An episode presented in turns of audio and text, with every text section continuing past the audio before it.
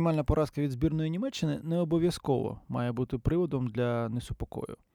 Тим не менш, гравці та тренери збірної Чехословаччини зібралися на розмову саме після цього поєдинку.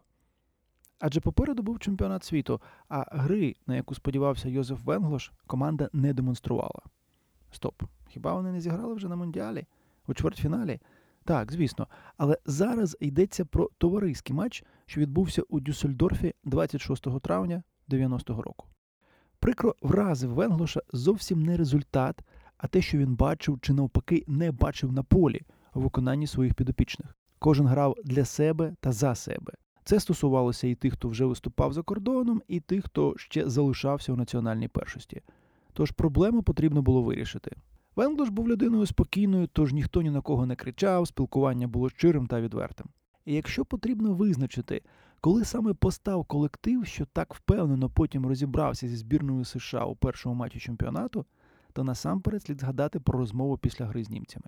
Вона додала важливий психологічний аспект до процесу формування команди, який для Венглоша остаточно завершився лише за місяць до того, коли він викликав на товариський матч проти англійців Іво Кнофлячика та Любоша Кубіка. Обидва востаннє грали за збірну 1 червня 88-го року. Того літа вони втекли із західнонімецького збору прайської Славії і стали ренегатами для соціалістичної батьківщини.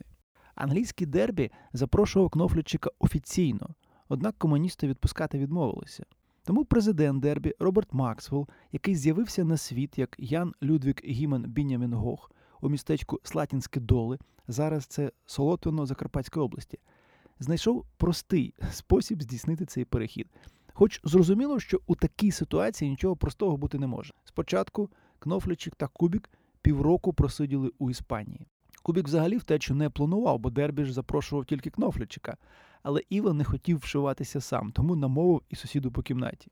З Іспанії до Англії вони зрештою вирушили із болівійськими паспортами. Максвелл купив їм тамтешнє громадянство 40 тисяч доларів за штуку. У січні 89-го вони почали тренуватися у складі Дербі Каунті і чекали на дозвіл від ФІФА. Даремно. Згідно із правилами ФІФА, політичний біженець мав чекати 12 місяців після того, як його проголосили втікачем. Тож замість виступів у англійському чемпіонаті дискваліфікація. У цей час представники Федерації переконали Кубіка повернутися до Чехословаччини. Ним зацікавилася Фіорентина, і Любошу пообіцяли, що відпустять до Італії, якщо він повернеться. Кнофлічику в Дербі заявили, що їх представили публіці удвох, тому тепер він має залишити Англію. Три місяці він тренувався із Фоджею з Денека Земена. Потім перебрався до Німеччини і почав грати у аматорській лізі. Поневірянням Кнофлічика поклала край Оксамитова революція. Після усунення червоних від влади він поїхав до Праги, оформив усі необхідні документи і став гравцем Санкт-Паулі. 15 грудня 89-го він дебютував у матчі проти Гладбацької Борусі і забив переможний м'яч на 85-й хвилині. А вже у квітні 90-го вони з Кубіком вийшли на поле у товариському поєдинку з Англією. Іво віддав результативну передачу. Любош забив. Обох Венглош взяв на чемпіонат світу. Нова зустріч із англійцями могла статися у півфіналі Мундіалю, але спочатку треба було зіграти із німцями. Після кількох вдалих матчів збірна Чехословаччини почувалася впевнено і не збиралася ухилятися від боротьби чи поступатися супернику в темпі та швидкості. Але й німці діяли планомірно та потужно. Доволі швидко чехословацькі футболісти почали запізнюватися із підкатами. За перші 15 хвилин отримали дві жовтих. На 18-й у Бухвальда було два моменти, щоб відкрити рахунок. Стейскал відбив м'яч на кутовий у першому випадку, а потім Гашик вибив з лінії воріт. Як не пручалося підопічні Венглоша, стримати такий тиск було нереально. Вони не могли вибратися зі своєї половини, не могли упіймати власний ритм гри в атаці. Донині чехословацькі футболісти впевнені, що Клінсман пірнав, коли заробив пенальті, і що австрійський суддя із промовистим ім'ям Гельмут Коль цього не помітив. Тільки от і після голу Матеуса Німеччина домінувала повністю. І у другому таймі, коли Стейскал зачепив Байна, арбітер знову міг вказати на точку. Були удари Лідбарські, Бухвальда, Байна, Бреме, Рідле. Чехословацька команда відповіла тільки ударом Моравчика. Ну як ударом? У штрафному суперника він боровся з Лідбарським, той зачепив Буцу Любо, вона трохи злізла з ноги. Моравчик вирішив, що це пенальті, Коль вважав інакше. Тож хавбек у розпачі махнув ногою, буце злетіло у повітря, а Любомир отримав другу жовту. Несподівано саме після вилучення збірна Чехословаччини спромоглася на кілька атак. Та все ж, історія, що починалася після 0-1 у товариському матчі із німцями, закінчилася з тим самим рахунком проти того саме суперника. На території сучасного Перу в долині Моче колись існувала досить цікава культура. Після дослідження різноманітних артефактів, насамперед керамічних виробів, археологи проголосили, що моча правили жертви та пили кров. Ця приповідка мандрувала з підручника в підручник, поки американець Едвін Барнхарт не взявся за детальніше вивчення усіх нюансів. І його версія була зовсім іншою. Він доволі аргументовано пояснює, що зображення на кераміці мочі сцени є насправді шаманськими ритуалами, і що пили шамани зовсім не кров, а спеціальний наркотичний напій, щоб увійти в транс. Такі ритуали відбуваються досі.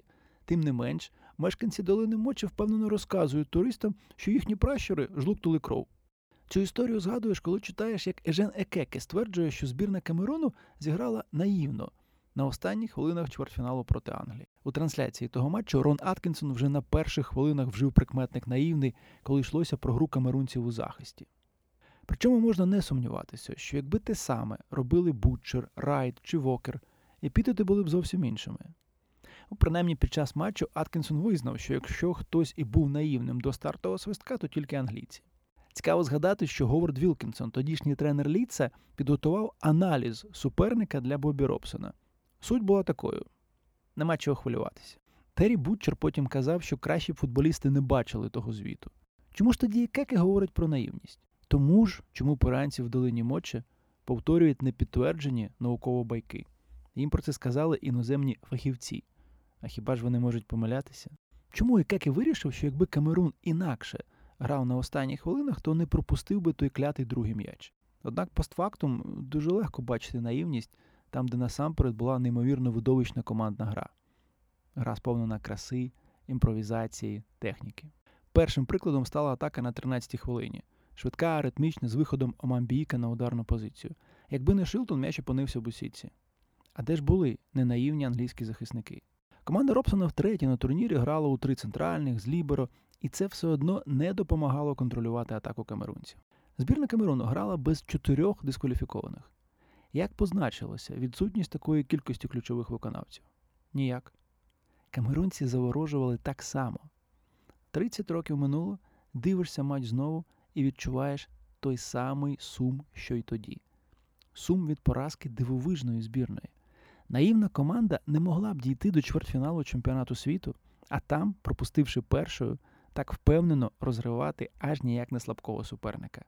Е, ні, навіть не розривати, перегравати м'яко, красиво, майже непомітно і водночас промовисто. І той момент за рахунку 2-1, коли Оман Біїк пробив п'ятою, теж не варто пояснювати вистюбом. Шилтон вже виходив з воріт, і такий удар міг стати несподіванкою для голкіпера. До речі, за дві хвилини до цього Плат ледь не забив після класного пасу Гаскойна.